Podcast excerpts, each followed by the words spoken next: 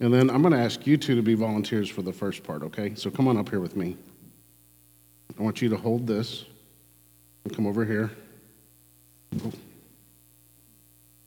oh I got two of these on, don't I? Oh. All right, here we go.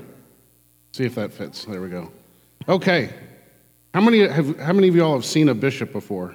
I'm Bishop Reed. Some of you have. Okay, we wear funny clothes and carry around funny stuff, don't we? You don't see this stuff every Sunday, do you? It's a little bit different. What does this look like? A shepherd's staff, right? And what do they use it for?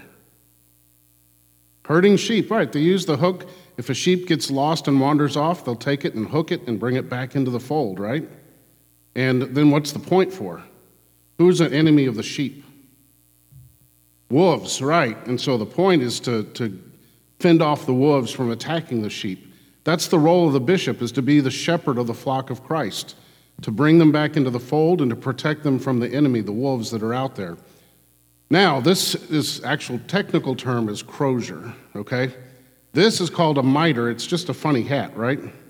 But what does it look like a little bit? I want to see if you remember in the book of Acts, in the upper room, the apostles are gathered together on the day of Pentecost, and what happened? The Holy Spirit came down on them, right? And it looked like tongues of fire lighting up on their heads. So this looks like a flame, doesn't it? All right, spin around real quick. And there's two little tabs on the back, right? We have the Old Testament and the New Testament, and these symbolize God's Word. So the life of the Holy Spirit in us and God's Word being implanted in us, that happens at baptism, of course. We receive the gift of the Holy Spirit. At ordination, the deacons and priests, the bishop lays hands on them, and they receive the gift of the Holy Spirit to become deacons and priests. Just as when you were baptized, you received the gift of the Holy Spirit to become a son or daughter of God. So, can we give a round of applause for our two volunteers? Thank you, sir. Thank you, ma'am. Just one. Thank you. So, the collect we prayed today and the lessons we heard today talked about a very important thing that we believe as Christians. Did anybody hear that theme? What do you think it was about?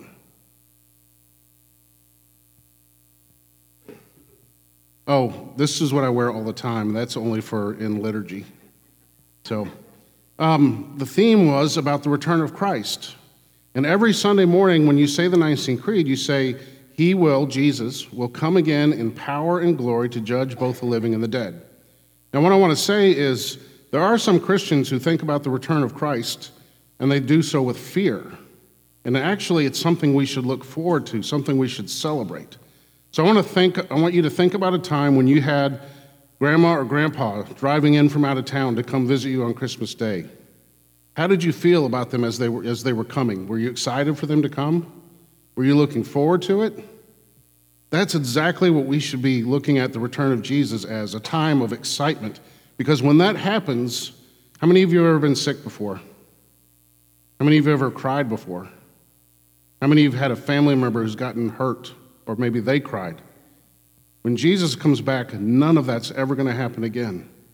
When Jesus comes back, God will wipe away every tear from our eyes. He will make all things new. The entire world will be joy and peace and love and hope and light. There will be no more sickness, there will be no, no more dying, and God will wipe away every tear. So, what I want you to think about when you say on Sunday morning, He will come again in power and glory to judge both the living and the dead I want you to say that with hopeful expectation because one day He will. It may not be in your lifetime, it may not be in your grandchildren's lifetime. We, we don't know when, but He will come again at some point. And at that point, the entire universe will be made whole and new and refreshed. So it's a day that we look forward to. Thank you all for your time this morning. You can go back to your folks.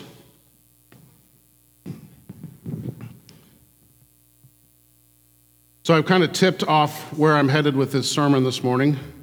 And the theme, of course, about the return of Christ leads us to ask one very important question, or to, I would say for me to make one very important statement, and that is be prepared. I keep seeing online how the war in Israel that's just broke out is the beginning of the end. Surely Jesus is about to return. I don't know if it's the beginning of the end, but here's the thing no one else does either. People have been predicting, predicting the return of Christ since the day of the ascension, 2,000 years ago. In the 1700s, there was a, a Lutheran society called the Harmonites, and they built a quite modern and innovative town on the banks of the Ohio River outside of what would become Pittsburgh. The religious leaders in the 1800s decided that Christ was about to return. So they made a rule that husbands and wives could no longer have children because they didn't want to bring children into this world that was going to be so scary and messy. Well, guess what happened? Before 1900, there were no more Harmonites left. The empty town was given to the state of Pennsylvania, and it's now an incredible museum to go and see just how innovative they were. Beautiful brick church building, uh, a wine, what's that, a basement, incredible meeting halls, neat houses. But they all died out. A society in London in the late 1800s did the exact same thing, having built this grand cathedral church in the heart of London, decided that because Christ was returning, we could no longer have children. And of course, they died out and left this huge, empty, beautiful building behind. It was 1988, the fall semester at Texas A&M. My sister had just started at Oklahoma University, and apparently she ran across somebody on campus handing out pamphlets that Jesus was returning now, I mean, any, any minute, because it had been 40 years since the establishment of Israel, and they pointed to all the signs and wonders of things that were going on. And she called me in tears. And I said, You know, if he does return today, it's going to be the greatest thing we'll ever experienced. There's nothing to fear. But our lessons today remind us that because he is coming, we need to be prepared. They all address the return of Christ in some way. And the simple message is be prepared. If you think about it, much of life is, in fact, spent in preparation. Just coming to church today, I got up, I set my alarm, I showered, I shaved, I brushed my teeth, I got dressed, I made a cup of coffee, I checked my emails, I made sure my sermon notes were in my car, and then I drove over here. I mean, that was a lot of preparation for this you know, one hour service that we're doing today. And the more important the event, the more preparation it actually takes. When you're studying for a final exam, you put a lot more time into the studies. If you think about a wedding, the average preparation time is about a year. And think of all that goes into preparing for a wedding and for a reception. The most important thing that we will ever face is seeing our Lord personally face to face, either at his return or at our own death. How much are we preparing for that? Be prepared. I would say that part of what we're doing here this morning is, in fact, preparing for eternity, our worship of the living God. This right now is helping to prepare our hearts, our minds, our souls for what is to come. And those who are being confirmed this morning, confirming their, reconfirming their baptismal vows, are preparing themselves for eternity by affirming their faith in Jesus as Savior, their commitment to follow Him as Lord, and to be one who obeys His commands, one who submits to the reign of Christ and his kingdom. So be prepared. In Amos, the prophet Amos, we have a reference to the day of the Lord, the great and terrible day of the Lord. For the prophet Amos, he had a message to Israel and to Judah that if they didn't repent of their evil ways, they would experience God's wrath. They would experience his judgment.